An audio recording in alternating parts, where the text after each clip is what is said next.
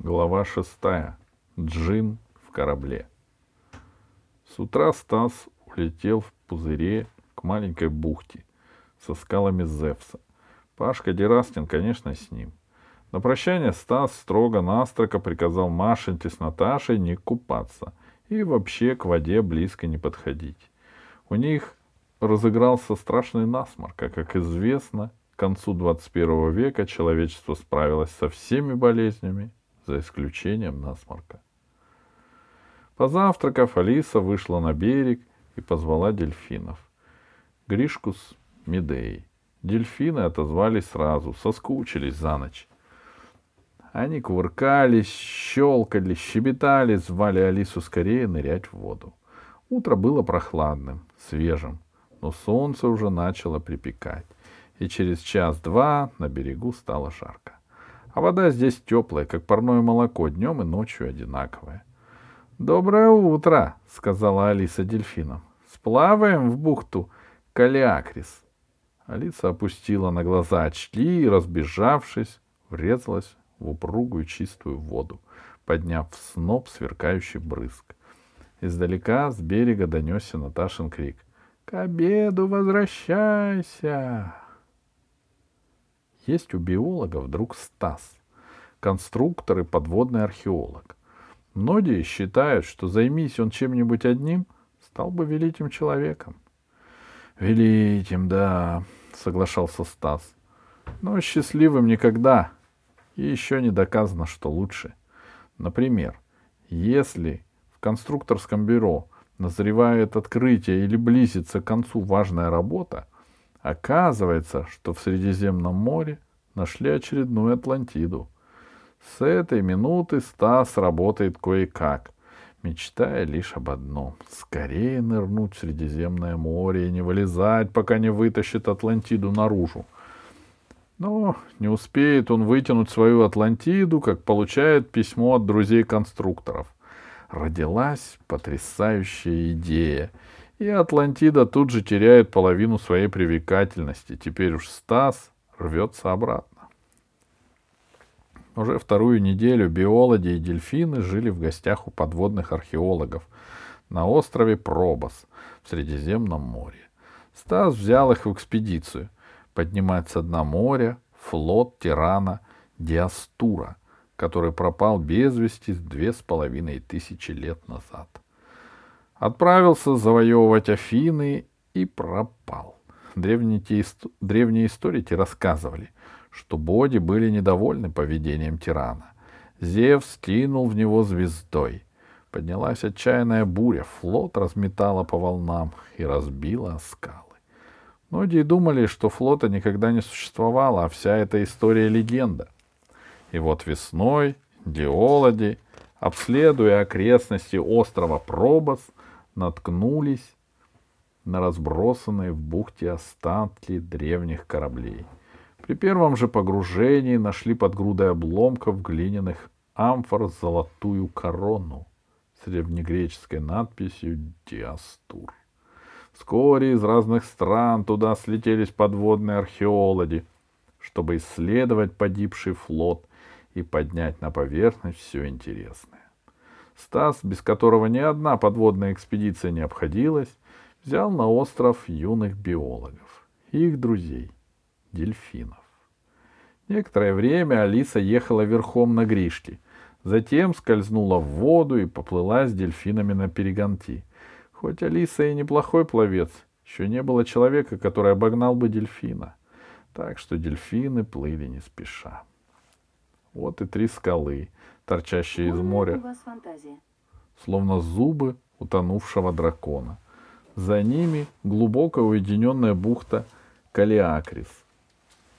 Она еще не обследована археологами, и Алиса обещала Стасу побывать там и поглядеть, нет ли там отбившегося от флота галеры. Бухта оказалась зловещей.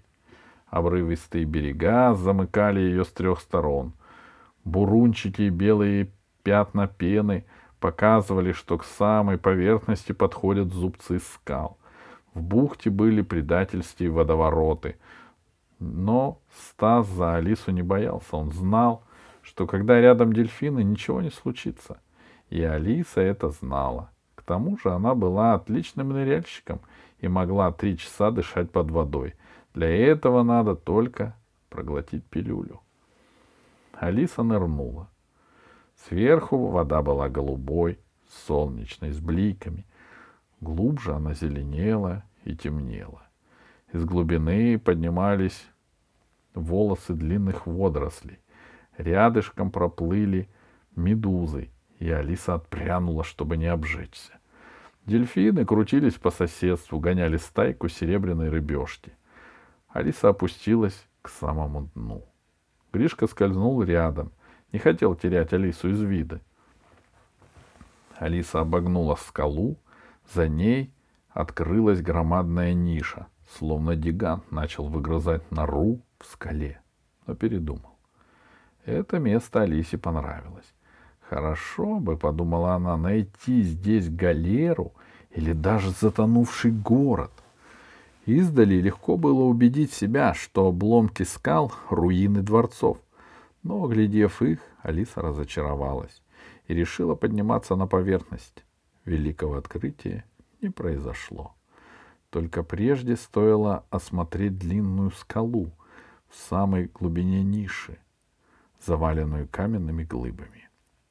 Казалось, что-то кто-то обтесал скалу, прежде чем кинуть сюда, а потом она обросла ракушками или шайниками. Алиса отодрала мидию и удивилась. Под ракушкой оказалась матовая ровная поверхность, похожая на металлическую. Алиса медленно проплыла вдоль всей скалы — и где бы она ни скребла, везде была такая же гладкая поверхность. Сначала Алиса решила, что это потонувшая когда-то подводная лодка, но она никогда не слышала, чтобы подлодки были похожи на миндальный орех, метров двадцать длиной. А вдруг это космический корабль? Такая мысль Алисе понравилась, а почему бы и нет? Нашли же космический корабль, который упал на Землю 300 тысяч лет назад в пустыне Калахари. Но в космическом корабле должен быть люк. Поиски люка заняли минут двадцать. Дельфинам надоело присматривать за подругой, и они поднялись выше. Иногда Алиса видела их тени, проносившиеся сверху. Люк было трудно найти, не только от того, что он зарос ракушками, но и потому, что рядом с ним когда-то упал обломок скалы и намертво его заклинил. Вытащить клин было нелегко, но когда Алиса наконец отвалила камень и соскребла ракушки, она увидела тонкую линию, границу люка. Алиса вставила в эту нечаную щель острие ножа, к ее удивлению, люк легко открылся — словно только вчера был смазан. Внутри тоже была вода. Алиса включила фонарь, прикрепленный к колбу, и увидела по ту сторону камеры второй люк. Гришка подплыл сверху и словно свалился с неба, но Алиса отогнала его, чтобы не мешал. Алиса вошла внутрь и только дотронулась до внутреннего люка, как почувствовала за спиной движение воды — она обернулась и увидела, что внешний люк быстро закрывается. Алиса повернула обратно, но опоздала. Люк закрылся. Вода быстро уходила из камеры. Через минуту в ней было сухо. Над головой вспыхнул свет. Автоматика затонувшего корабля действовала. Внутренний люк открылся, словно приглашая пройти внутрь, что Алиса и сделала. Она оказалась в каюте. Перед ней был пульт управления, масса незнакомых приборов. В дальнем конце каюты стояла прозрачная ванна, наполненная зеленоватой жидкостью. В ней плавало тело космонавта. Алиса подошла к ванне и потрогала ее рукой. Ванна была холодной. Еще недавно, когда люди не умели прыгать Через пространство на каждом космическом корабле были такие анабиозные ванны. Космонавты погружались в глубокий сон, и время для них останавливалось. А когда подлетали к нужной планете, включался сигнал, и космонавты приходили в себя. Над головой вспыхнул яркий свет. Замигали огоньки на пультах. Крышка ванны начала сдвигаться. Космонавт шевельнулся. Вот это везение. Алисе удалось не только найти потерпевший бедствие космический корабль с неизвестной планеты, но освободить из заточения инопланетного путешественника. Космонавт оперся четырьмя длинными коричневыми руками о края ванны и поднялся. Он был страшно худ, втрое тоньше нормального человека. Его лицо было сплющено с боков, словно с раннего детства он старался пролезть сквозь узкую щель. Ушей вообще не было, а длинный подбородок заканчивался жидкой желтой бородой. Наверное, для того, кто раньше жителями других планет не сталкивался, вид этого несчастного пришельца показался бы неприятным. Но Алиса знала, что в галактике живут такие разные существа, что подходить к ним с земными мерками неразумно. Поэтому Алиса сказала — Здравствуйте. Я очень рада, что нашла ваш корабль. Говорила она на космолингве, галактическом языке, который отлично знала. Космонавт сморщил лоб, потер виски. Казалось, он собирался с мыслями. «Садитесь», — сказала Алиса, показывая на кресло. «Вам надо прийти в себя. Сейчас я отправлюсь за помощью, и вас поднимут на поверхность». Пришелец ничего не ответил, но в кресло сел. «Вы меня не понимаете? Или так давно упали, что еще космолингвы не было?» Алиса говорила медленно, тихим голосом. Ведь это же трагедия. Столько лет провести под водой на чужой планете без надежды, что тебя отыщут. — Я все понимаю, — проскрипел космонавт, словно его голос заржавел. — Когда ваш корабль упал? — сказала Алиса. Сверху свалился камень и заклинил люк? — Да, — сказал космонавт. — И вы решили погрузиться в анабиоз и подождать, пока вас найдут? — Да. — Какое счастье, что я на вас натолкнулась. — Да. — Вы издалека к нам прилетели? — Да. — И давно? — Да. Космонавт попался неразговорчивый. Чтобы не быть навязчивой, Алиса сказала, «Я поплыву, позову помощь, чтобы ваш корабль подняли. Тут недалеко археологи работают, у них оборудование есть. Через час будете на берегу, не беспокойтесь». Космонавт ничего не ответил. Алиса пошла к двери, дверь была закрыта. «Откройте, пожалуйста», — сказала Алиса. Космонавт молчал. «Так кто же вы?» Спросила Алиса. Космонавт медленно поднялся с кресла и подошел вплотную к Алисе. Она не успела опомниться, как он больно вцепился в ее плечо костлявыми пальцами и отбросил к стене. «Стой здесь», — сказал он тихо. «Что вы?» — удивилась Алиса. «Я не люблю повторять», — сказал космонавт. Он возвышался над Алисой, как живой стилет. От него попахивало гнилью. Я прилетел сюда, чтобы покорить землю. Это было две с половиной тысячи лет назад. Мой корабль приняли за падающую звезду, а буря, которая поднялась, когда я упал в море, погубила целый флот. Но, как назло, меня завалило огромными скалами. При воспоминании об этом космонавт поморщился. «А, а зачем вам покорять Землю?» — спросила Алиса. «Потому что меня изгнали с моей собственной планеты, объявив тираном. Я хотел покорить Землю, набрать здесь армию и жестоко наказать тех, кто посмел поднять на меня руку. Но теперь-то поздно, — сказала Алиса. Никогда не поздно, — ответил тиран. Да и земля уже не та, что была раньше. Вряд ли нас можно покорить. Да, земля уже не та, сказал тиран. В первую тысячу лет я поклялся, что тому, кто меня спасет, я подарю половину сокровищ земли. Во вторую тысячу лет я решил, что оставлю ему жизнь. А в третью тысячу лет вы поклялись убить Спасителя, подсказала Алиса. Молчи.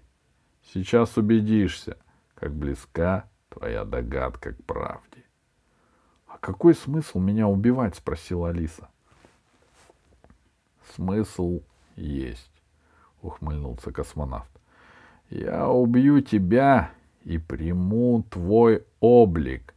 Мне нелегко завоевать землю в собственном обличии, а вот в твоей шкуре это будет нетрудно сделать. — Да вы про меня ничего не знаете, — сказала Алиса. — Даже смешно. — Я изучу твой мозг, прочту твои мысли, я разберу тебя на атомы и соберу снова. И всего-то мне на это понадобится час. Потом я поднимусь на поверхность, и судьба Земли будет решена. Тиран подошел к стене, нажал кнопку, и стена раздвинулась. Там обнаружилась ниша с множеством приборов. «Не пытайся сопротивляться», — сказал он. «Тебе меня не одолеть. Никто не придет тебе на помощь, никто не знает, что ты здесь. И гордись тем, что в твоем бывшем теле будет жить и действовать величайший тиран всех времен и народов». «Нет», — быстро сказала Алиса, — «когда я уплывала, я оставила записку, где меня искать. Мои друзья обязательно приплывут сюда. — Тебя в это время уже не будет в живых, — сказал тиран. — Я их встречу в твоем облике и скажу, что нашел космический корабль. А в нем мертвого космонавта, мое бывшее тело. Все продумано, девочка. Космонавт начал готовить приборы. Но в то же время не спускал с Алисы заднего глаза. Две руки трудились, две другие были предостерегающе протянуты к Алисе. — Ничего у вас не получится, — сказала Алиса. — Мои друзья куда образованнее вас. Даже если вы меня убьете, вас через два дня разоблачат. — Ну что же, немало, — сказал тиран. — За два дня можно многое сделать. Вы даже не успеете вылезти наружу. Успею. Пока я лежал в анабиозе, мои приборы наблюдали за всем, что творится вокруг. Я даже знаю, что ты плыла сюда с двумя громадными рыбинами. Тебе нельзя отказать в смелости. — Это же ручные дельфины. Чего их бояться? — сказала Алиса. — Если они тебя не жрут, значит, они тебя боятся. —— ответил тиран. Другого пути нет. Все живые существа делятся на слабых и сильных, умных и глупых. Глупым и слабым положено быть в рабстве у остальных.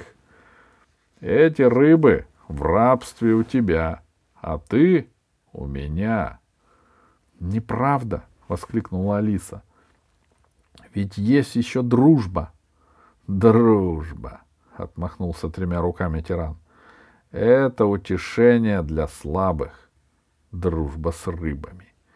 Он заскрипел, захохотал и стал приближаться к Алисе, протягивая тонкую иглу с едва мерцающим на конце белым огоньком. — Не бойся, — говорил он. Ха! Он все еще не мог насмеяться. Все будет мгновенно. Удар тока, и тебя нет. В это время в дверь постучали. Сильно и уверенно. Тиран замер. — Ты здесь, Алиса? — послышался голос Стаса. Тиран отбросил иглу, схватил Алису и прошептал «Молчи!» Что случилось? спросил Стас. Почему ты не выходишь? Алиса у меня в плену, сказал тиран. Вы слышите? И если вы сюда войдете, она погибнет. Мне нечего терять. Я хочу услышать голос Алисы, сказал Стас. Я здесь, сказала Алиса. Извини, Стас, но я в самом деле у него в плену. Я не думала, что он захочет завоевать землю. Все нормально, сказал Стас. Я советую вам, любитель приключений, немедленно отпустить девочку и открыть дверь. Земля не место для опытов над людьми. Соглашайтесь, сказала Алиса. Стас шутить не любит. А где гарантии? спросил тиран. Мне надоело ждать, сказал Стас. И в то же мгновение по металлу двери кольцом прошла золотая искра, и круг металла диаметром в метр выпал внутрь каюты. За дверью стоял Стас с лазерным резаком в руке. «Алиса, иди сюда», — сказал он. Хватка тирана ослабла. К счастью, он не настолько обезумел, чтобы решиться на глупость. За люком на дне стояли три археолога и Пашка Дераскин ждали. Поодаль крутились дельфины. Гришка бросился к Алисе. Он выглядел виноватым, еще бы, не усмотрел. Когда все, включая пленного тирана, поднялись к катеру, ожидавшего на поверхности, Алиса сказала. — Я виновата перед дельфинами. — Да уж, они-то переволновались, — сказал Стас. Пашка добавил. Кришка с Медеей примчались к нам, как сумасшедшие, и бормочут, что беда, на них лица не было. Мрачный тиран сидел, уткнув лицо в четыре руки. Как же они успели прибежать? Ведь все было рассчитано, — бормотал он в отчаянии. Неужели вы ничего не поняли? — удивилась Алиса. Не все делятся на господ и рабов. Дельфины мои друзья. Если бы не они, — добавил Пашка Дерастин, который завидовал, что не на его долю выпало такое удивительное приключение, то завтра ты, Алиса, завоевала бы всю землю. Была бы ты девочка-тиран.